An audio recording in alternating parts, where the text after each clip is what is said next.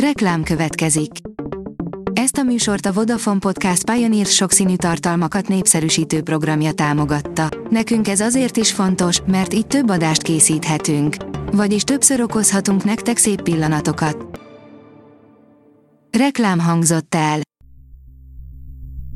Szórakoztató és érdekes lapszemlénkkel jelentkezünk. Alíz vagyok, a hírstart robot hangja.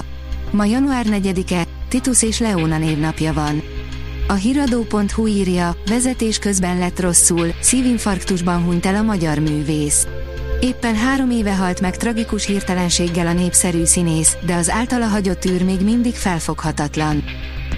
A player teszi fel a kérdést, az megvan, hogy Kevin anyukája egy igazi gyökér. Vége az ünnepeknek, így most már nyugodtan beszélhetünk róla, hogy Kevin McAllister anyukája már akkor karem volt, amikor ezt az embertípust még nem is így hívták. A legrosszabb magyar filmek közt az Aranybulla, írja a 24.hu. A negatív toplista igazi nagyágyúit szorította hátrébb, de az abszolút mélyponttól sem választja el sok. Nincs baj drágám, ígéretes, csak behúzva maradt a kézifék, írja a Mafab. Kedvelem a hasonló hangulatú és világú alkotásokat. Vegyünk egy csipetnyi rejtét, némi összeesküvés érzéssel, kellően érdekes karaktereket, keverjük össze a tökéletes élet illúziójával. Már is kész a kisváros jelegy, ahol látszólag minden perfekt. A lakói boldogok párkapcsolati és egzisztenciális értelemben is. A tudás.hu oldalon olvasható, hogy 15 éves a Budapest Jazz Club. Az LFZE Big Band, a Hodek Áron Trio, valamint az Olá Kálmán Junior Quartet lép színpadra január 7-én a Budapest Jazz Clubban abból az alkalomból, hogy a BEC 15. születésnapját ünnepli. A Blick oldalon olvasható, hogy melbedobással győzött, 60 éves lett Demi Moore. Az új mexikói Roswell városa két dologról híres, egyfelől, hogy 1947-ben itt történt a nevezetes UFO katasztrófa, 1962-ben pedig itt született Demi Moore, bár akkoriban Demi Jing Vines néven anyakönyvezték. A nem éppen átlagos életet élő színésznő átlépte a hatodik X-et. Utak és kapcsolódások, beszélgetés Bozó Andrea színművésszel, írja a kultura.hu.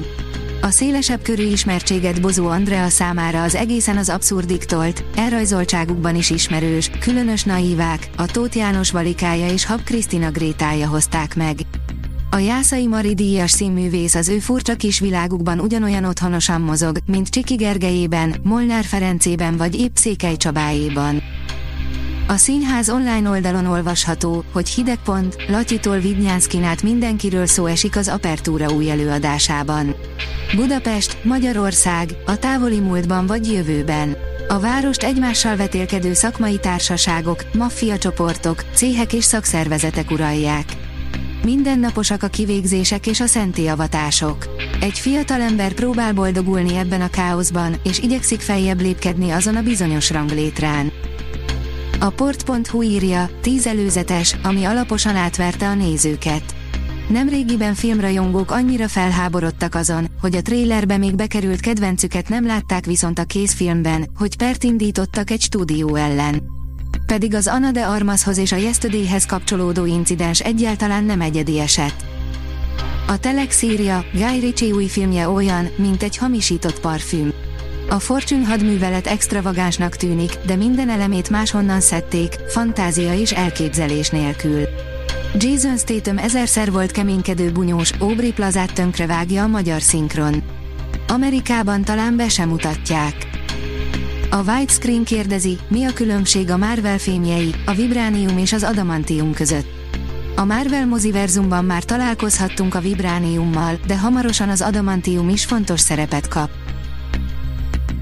A Hírstart film, zene és szórakozás híreiből szemléztünk.